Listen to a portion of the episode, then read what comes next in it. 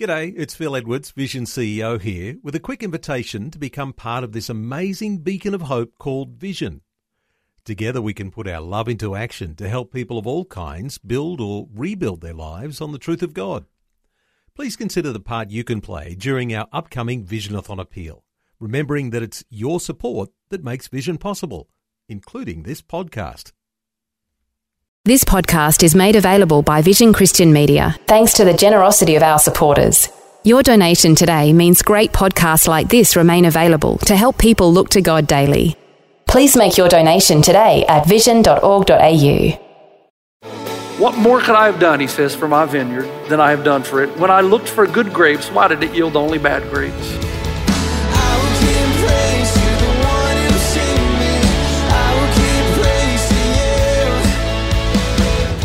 Hello and welcome to Today with Jeff Vines. Today we continue a year of worship and gratitude. Pastor Jeff is using the parable of the fig tree to illustrate the patience of Jesus in the face of our often selfish and unthankful lives. It really is amazing. He's saying this Jeff, I know what you're like. I know you have a tendency to complain about what you don't have rather than express worship and gratitude the way you should for the life you do have. And I know sometimes down deep inside you consider it a hassle to stop your life, bend your knee, and worship me.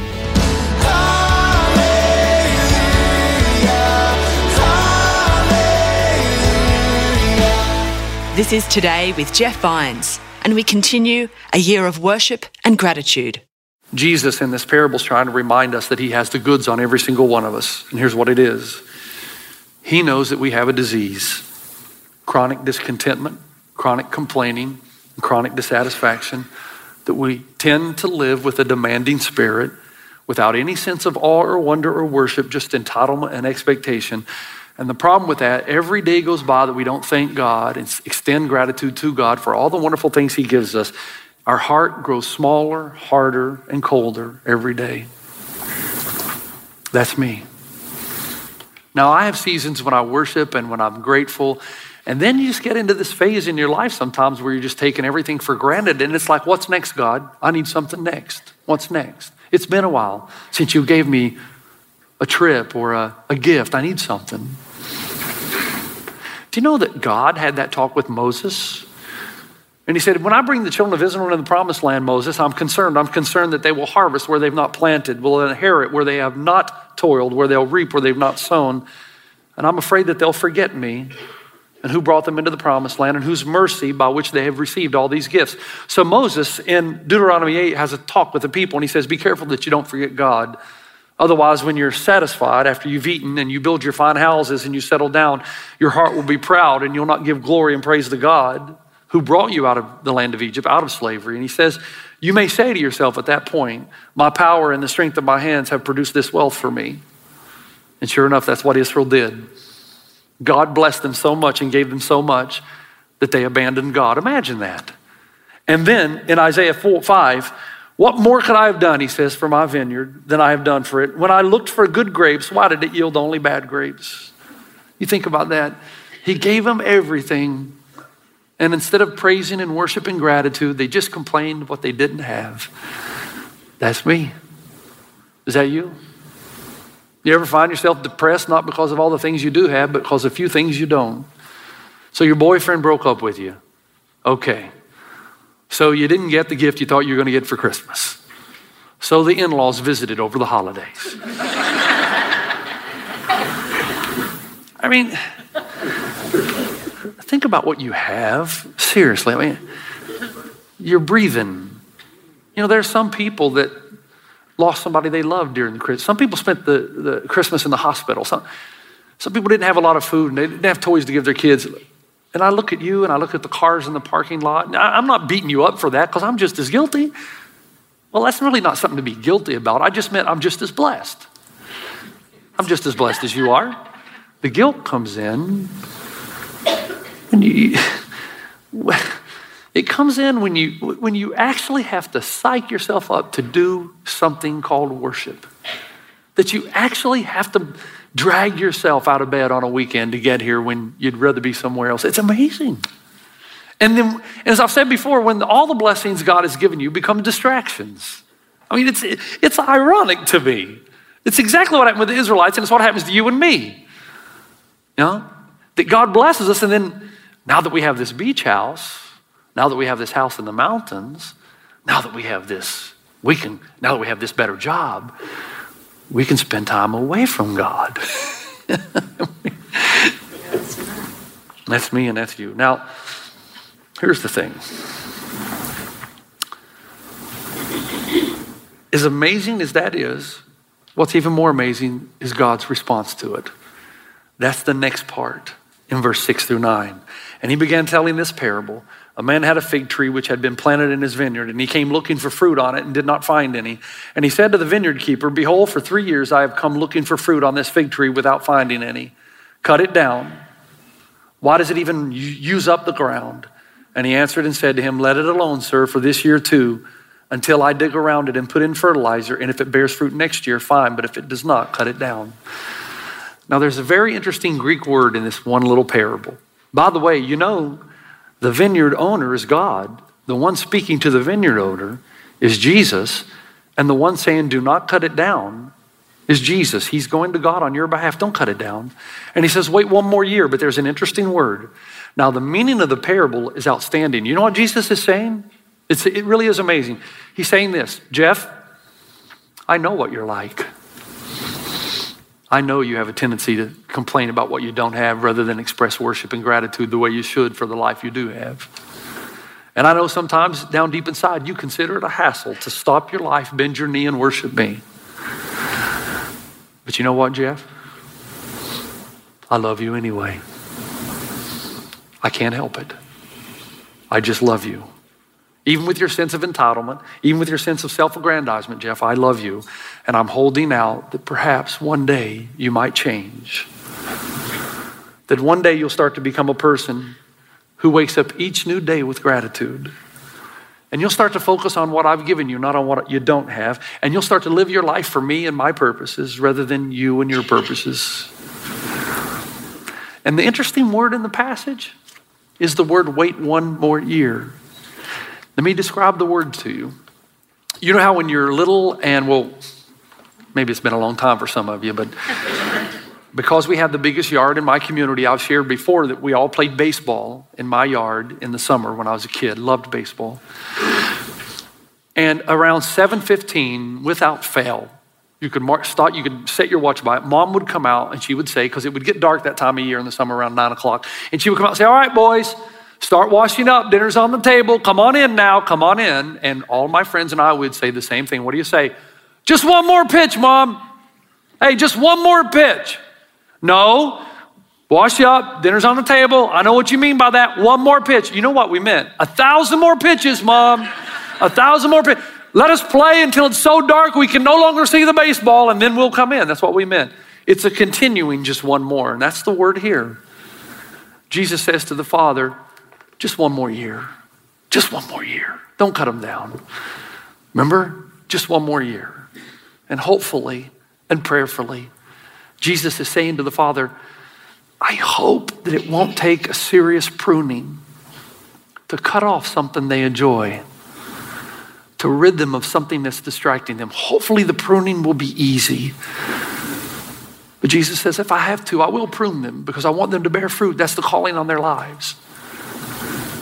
And Jesus says, One more day, let me dig around, let me put some fertilizer, let me do some pruning, and maybe we'll get them to the point where they realize that everything they have is a gift, everything they have is a gift, and they'll start to live their life as though they actually believe that and acknowledge it.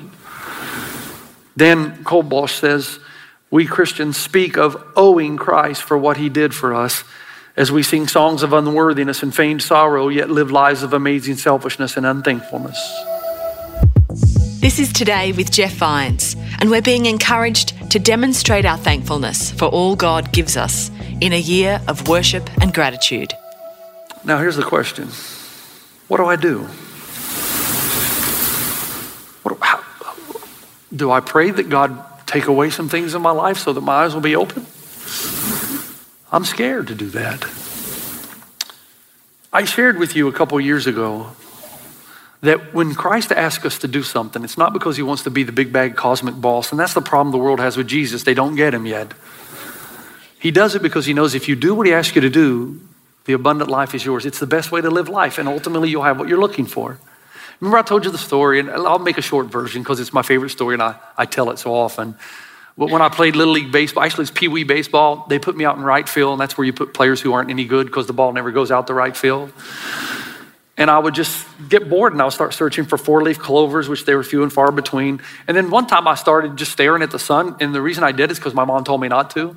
Uh, and if you tell, if you know, if your mom tells you not to do something, you're going to do it. So I just stare at the sun. And I notice after you stare at the sun for about 30 seconds and you close your eyes real tight, there are these beautiful little balls that bounce all around, purple, green. Yeah, it's a true story. And it's, it's entertaining. When you're ADD, you got to find something to entertain yourself. And so the balls are bouncing. It frustrated me though because I couldn't see them clearly because in your peripheral vision, you know they're there, but they're bouncing everywhere.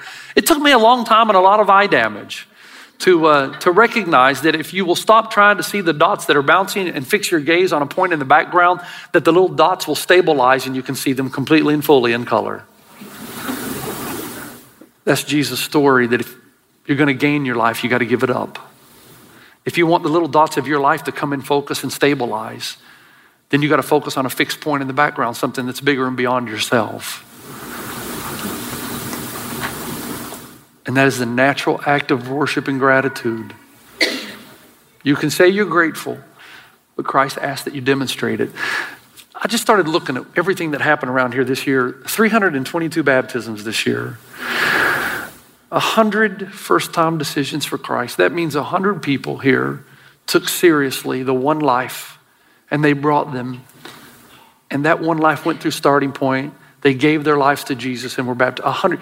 You know, why is it that I can't look at that and say, hundred new man, that's that's more than that's more people giving their life to Christ than ever did in the whole time I lived and grew up in my church at home. A hundred people so why is it that I can't rejoice and rejoice instead of saying, okay, next year, well, man, we got to go after this? Well, some of it's a driven personality. I know that, but it's wrong. It's wrong. There should be rejoicing. The angels rejoice in heaven at just one. Why can't I rejoice over a hundred? I should be dancing. We should be dancing and singing, and I don't know what's wrong with us. 640 people went through rooted. That is, they went through a 10 week experience of God. We asked them to, they did. And 300 plus have signed up already for the one that's coming in January. And we had the Rooted graduation, and I saw people agree to be part of the priesthood of all believers and to get out of the, out of the stands and onto the playing field. 200 people came on the average to celebrate recovery every Monday night where hurts and habits and hangups were healed, where Jesus mended the brokenhearted, restored, put people back together.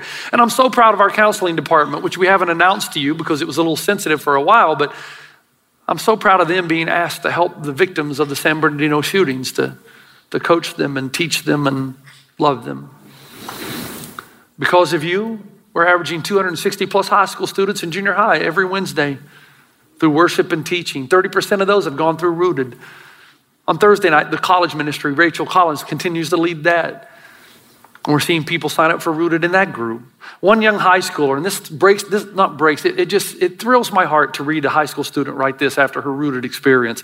10 weeks ago, I made decisions for selfish glory focused on people over glorifying God, and I was a lukewarm Christian who surrounded myself with insecurity. But today, I found security in Christ by having motives for Jesus' kingdom and understanding the difference of saying you're a devoted follower and actually being one. When I hear our high schoolers talk like that, and I've got many more that I could read, but because of time, I won't. But they are encouraging. All of this plus 180 children at four different schools in our Kaleidoscope program where we go in and we mentor and coach and tutor at risk children all over the valley. And our bumper bag families, over 200 every month that we feed. Eight homes have been restored this year, eight homes that were dilapidated. We went in and we restored them so that the family could have a place to call their own. 2,000 people introduced to Jesus in places like Peru, Kenya, New Mexico. 5,000 people served a meal in our Thanksgiving outreach. 2,500 children blessed during Toy Store. One of the things that I think we all should rejoice is uh, Michael Colasano did a great program this year called Love Gives. And the reason this is important to me is because we joined together with 25 other churches. We're never going to have a fully devoted follower of Jesus in every home in the valley without partnering together with other churches. 700 volunteers showed up. The city of Pomona and the Pomona Unified School District participated in a faith based outreach event. 2,000 hot meals were served, 1,000 bags of groceries, bags of clothing distributed. More food was taken to those who are are shut in who can't get out of their homes. But my favorite thing is the whole thing allowed people to keep and maintain their dignity. They were respected, they were hosted, they were treated as people and a valuable part of our community. I could go on and on about what God did here this year. But I want to finish with just a simple question to you. Did you play a role in any of these endeavors?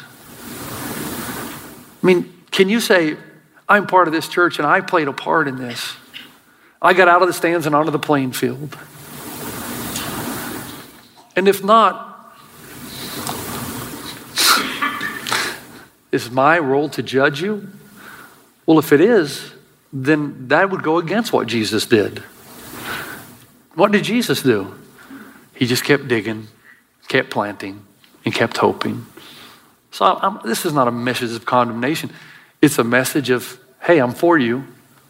Your salvation is not based on any of that. It's based on what Jesus did. But I want to encourage you and myself together that we would be a people of gratitude.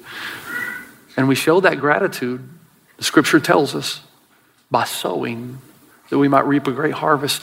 So if you are here and all of these wonderful, beautiful things are happening, but you're playing no role in it whatsoever, get out of the stands onto the playing field and demonstrate that you are thankful for all the things you do have and you realize to whom much is given, much is required. And let next year be the year that you're going to say, you know what? I know Pastor Jeff is right. I know down deep inside I get angry at him when he mentions it, and I expect that. But I know that the first fruits of my life belong to God. Make an effort to obey, Jesus says, better than sacrifice. Follow him, get involved. And that's the best way to express your gratitude is through worship in making the weekend a non-negotiable and also taking part of something little by little makes a bundle just a little something somewhere to play your role. And if everybody at christ church of the valley does that we will be unstoppable. We will be pushing back the darkness at such a rapid rate that who knows within our lifetime we will become the light the city on the hill that cannot be hidden, and we will push the darkness out of La Verne and Pomona and Glendora. If everybody gets involved, if every, I think of a Michael Colasano, the guy's a full time job. Think about the effort he placed into that one event. If, if each of you played one tiny little role, and you're talking about 10 to 15,000 people that come here every year on a regular basis, wow, that's enough. Let's be thankful. Let's, let's go into next year grateful and end this year with a heart of gratitude, okay? Can I pray that prayer for us, Father? Thank you for what you've done in our church. Thank you for the blessings we receive. Forgive us of where we think what's next. We just want to stop right now and not even think about tomorrow. We want to think about right now and what you did in the past. You have blessed us in so many ways, even beyond recognition, things that we won't even see until the months to come. You have blessed us with, with cancer being healed in the lives of people. You have blessed us with Celebrate Recovery and the people who've been able to overcome addictions. You have blessed us with people getting into rooted and experiencing God in a way they never have before. Being able to pray for three solid hours when before you couldn't do it for three minutes. Father, you have blessed us with financial support of the people of the congregation to be able to go out and continue to do these events in our community, Kaleidoscope, House to Home. Father, you have blessed us with Toy Store, with Thanksgiving Outreach, with Bumper Bag. You have blessed our people, and they have given. And I pray for those in the room that have not yet got out of the stands on the playing field, they would develop as we plant and as we grow and we fertilize, that maybe something that we would have said would inspire us. And I'm talking about me and them and together to celebrate, worship, and gratitude for who you are and what you've done. In Christ's name, everybody said, Amen.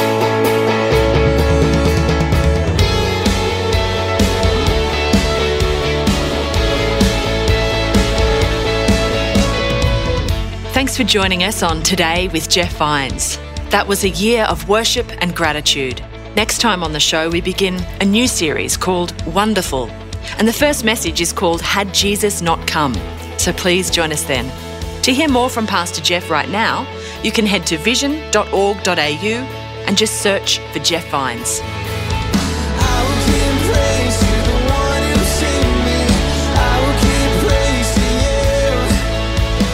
Today with Jeff Vines. Just another way vision is connecting faith to your life.